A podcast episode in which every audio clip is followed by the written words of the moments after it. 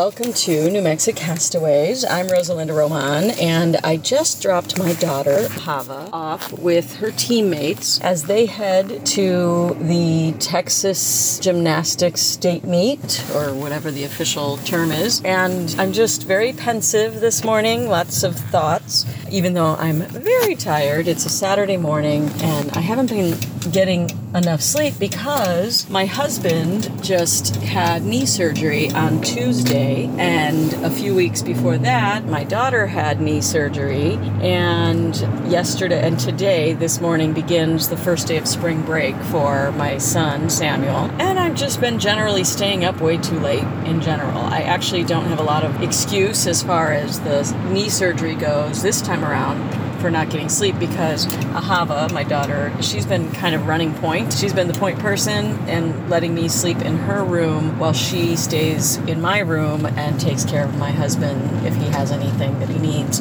But he hasn't been terribly needy. I don't want to jinx it, but he's in pain. He's definitely expressing how uncomfortable he is. But as uh, Ahava so correctly pointed out, he was way worse as a patient when he was under the weather with like he had like flu-like symptoms a few weeks ago and was down for the count for maybe four days straight just slept and was miserable he is definitely worse in that situation than when he just had knee surgery and is in real pain because he hates being sick. He hates being, you know, he's a doctor and doctors make the worst patients, as they say. So we were supposed to be doing, going to the Bahamas and go to this wonderful stocking island in the Exumas to go stay at a place called Cavalli House. But once we found out that Nathan needed knee surgery, the timing was such that he really wanted to get it done right before our spring break, and so everything got canceled. It's a little weird time, but it definitely was needed.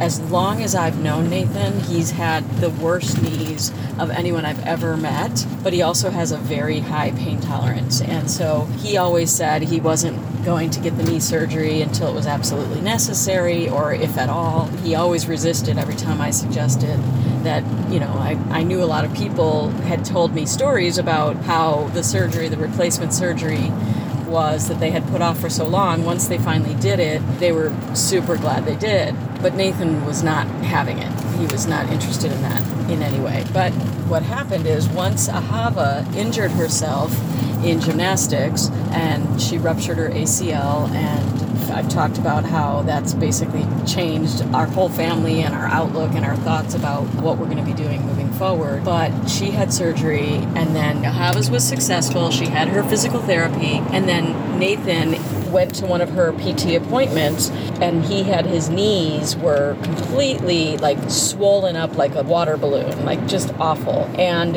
one of the physical therapists in the, you know, in the time that he had been talking with her about Ahava, she said, "Oh, my favorite thing to do is to drain knees." And which is a weird thing to say because people I'm I'm obviously not medically inclined and so anything medical like that is like, "What? You're weird."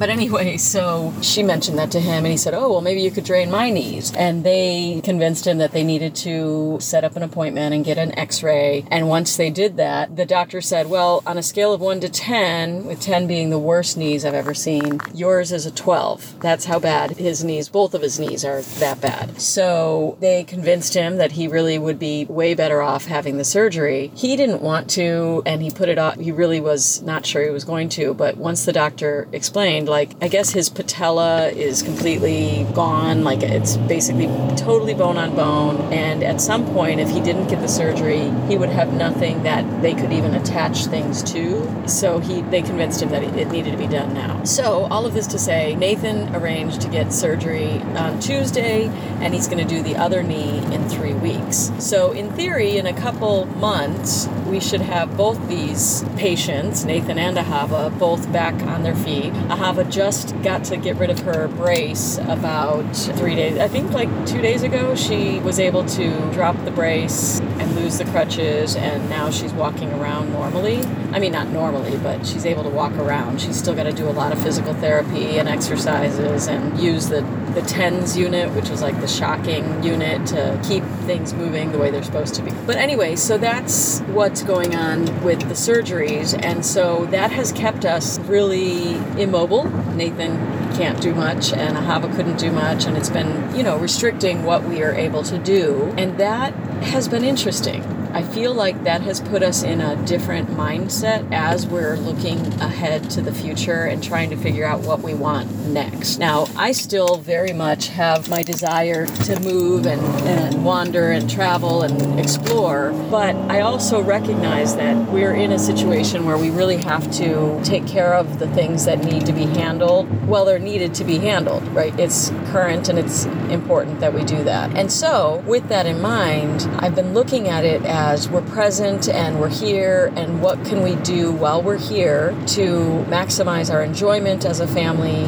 And as Nathan is currently in contract negotiations with his company and Ahava not training gymnastically, it really changes the dynamic, and we really have to think about okay, well, what do we want? We went to New Mexico, where our home is, and our tenant, who has been living there since we moved onto the boat almost three years ago, is about to move out in about a month, I think. And so we're going to overhaul that house. It needs a lot of work structurally, there's a lot that has to be done to it. And so we already have made the commitment that we're going to do a lot of work on our house in New Mexico. And that house is on 75 acres in the forest outside of Albuquerque and is a really nice spot to get away from it all and to have kind of a respite from the the busy city life of most other places. But it also is remote and as far as like being a place I want to live, I always have had mixed feelings about it. It's beautiful and it is nice to have the space, but there's a very different thing here where we are,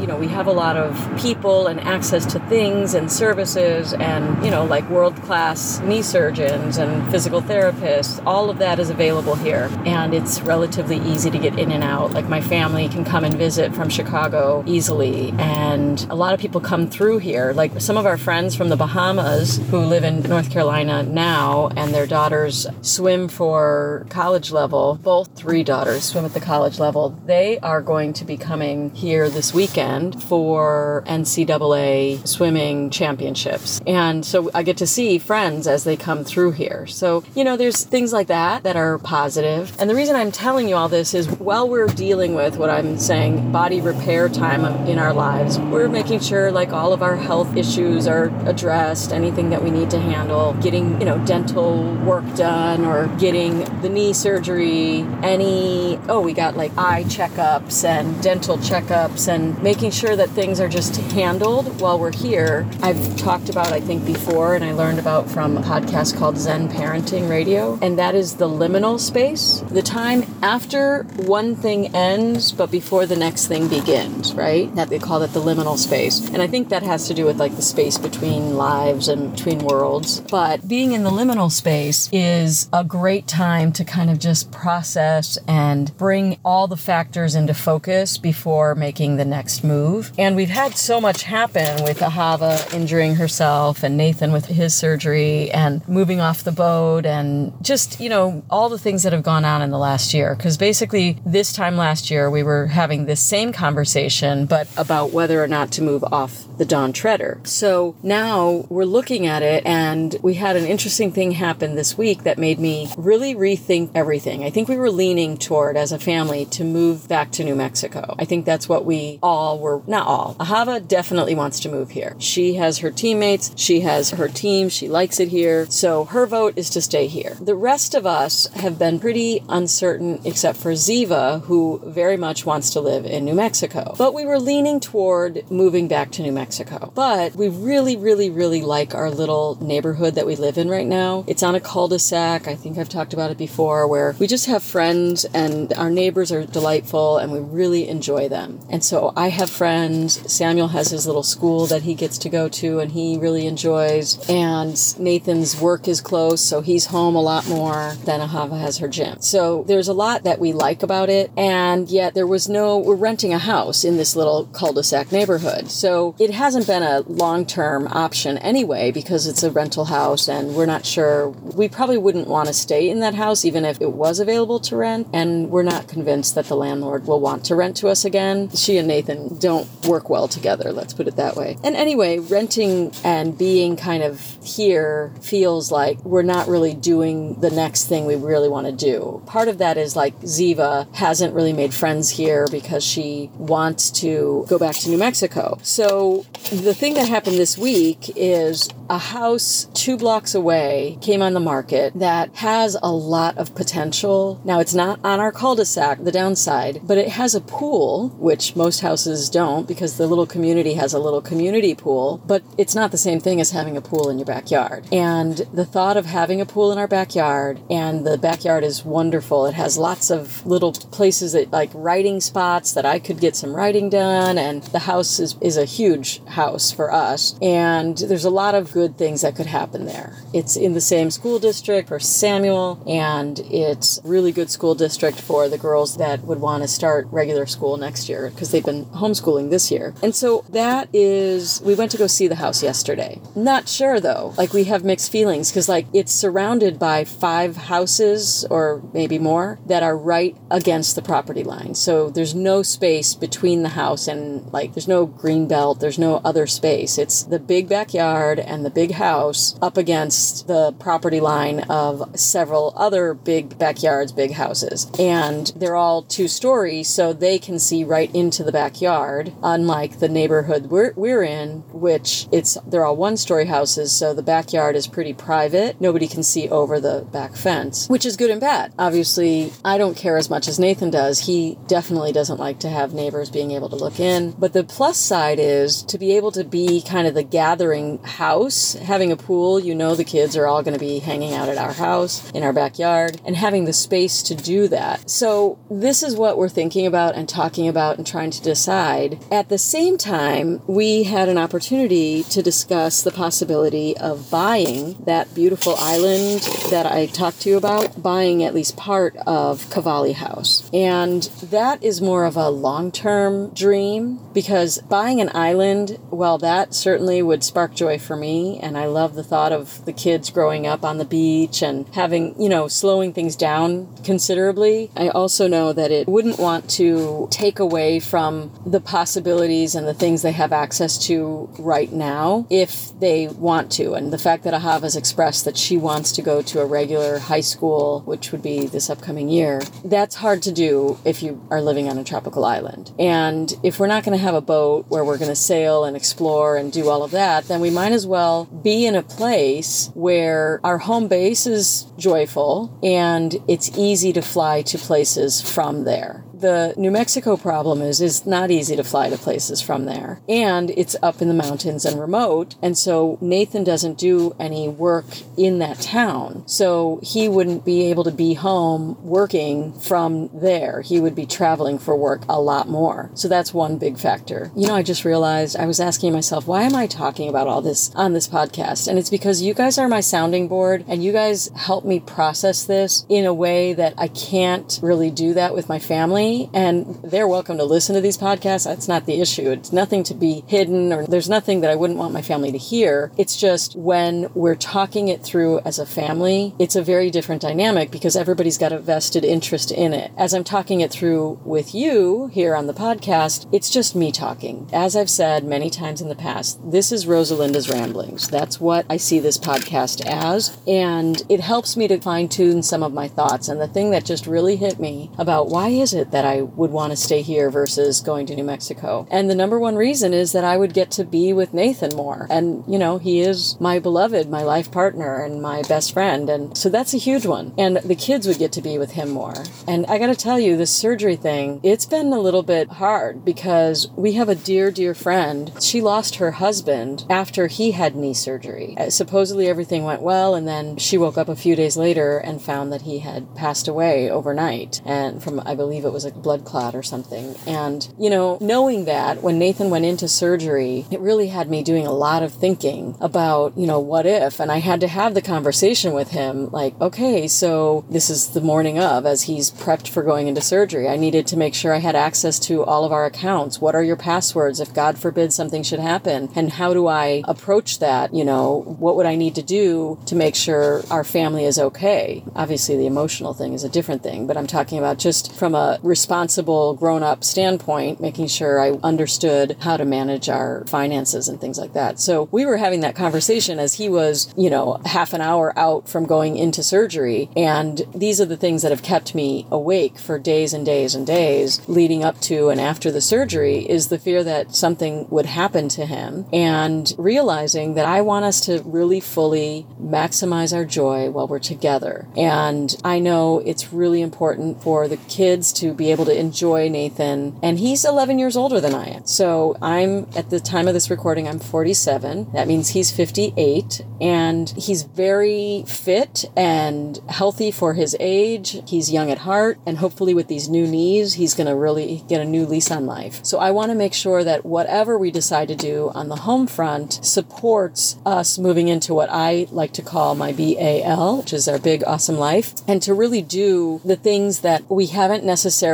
done. Because I fully believe, as much as we've done wild, crazy, amazing things, living on a boat and living up mountains in New Mexico, and we have a condo in Mexico, there's a lot of great things that we've done. I feel like we're just getting started. And I think part of that push that I've had to go travel and explore and I want to go, go, go is because I know that we are just getting started. But I'm starting as I mature and as I kind of settle into the fact it's a marathon, not a sprint, realizing that I don't have to travel full time in order to have the ability to explore and do things the way that we want. The next big question will come up what kind of school do we want them in? I mean, if we did move to New Mexico, do we want them in the regular public school or are we going to continue trying to do the homeschool thing? Or are we talking about alternative schools like Acton Academy or East-Steam Academy or a homeschool co op where we're not the primary teachers or like Ahava's teammate does dual enrollment?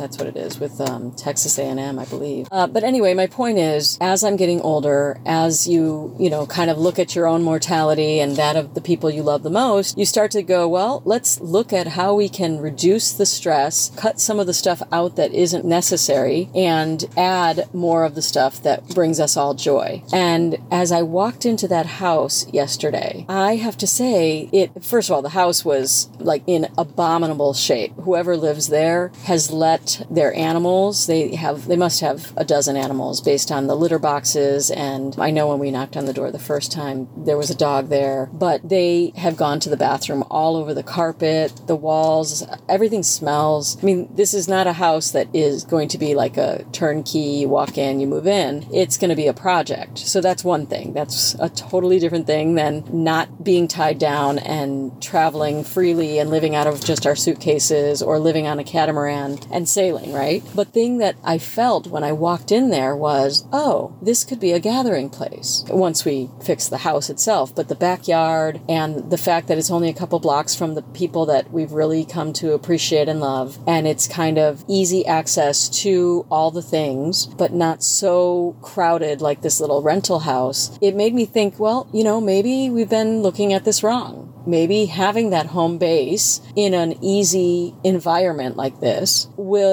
free us up to explore other things and other possibilities. So I guess I'm really leaning toward that. Moving here, fully embracing Round Rock, Texas, and all that comes with it. At the same time, fixing up our house in New Mexico, probably as a VRBO home away, and continuing to explore and go on adventures, but doing it in a way that we don't necessarily have to pick up and take all of our stuff with us every time. So that's what's on my mind body repairs and liminal space. What do you do? Are you in liminal space right now? I'm curious about where you find yourself at the time of this recording. Are you settled in a neighborhood where you live and you use that as your home base? Are you settled in a neighborhood and you don't want to roam and you just listen to these podcasts to see a different way that people do things? Are you itching to get rid of your home and, you know, throw caution to the wind and put up the sails and explore? Or are you in the liminal space like I am right now, where you're really weighing lots of different possibilities and trying to figure it all out? Please consider putting a comment. This is a subject that I know I've kind of talked about ad nauseum lately, but it's because we're really making a shift, I think. And I'd like to hear what you guys think. Can you still be a gypsy soul and be anchored somewhere? I don't know. I want to hear what you guys have to say. All right, I got stuff to do and places to go and my people to enjoy on this beautiful morning of the first morning of spring break. All right, thanks for listening and I'll keep in touch and I hope you'll do the same. I'm Rosa Linda Román and this is New Mexico Castaways. Bye.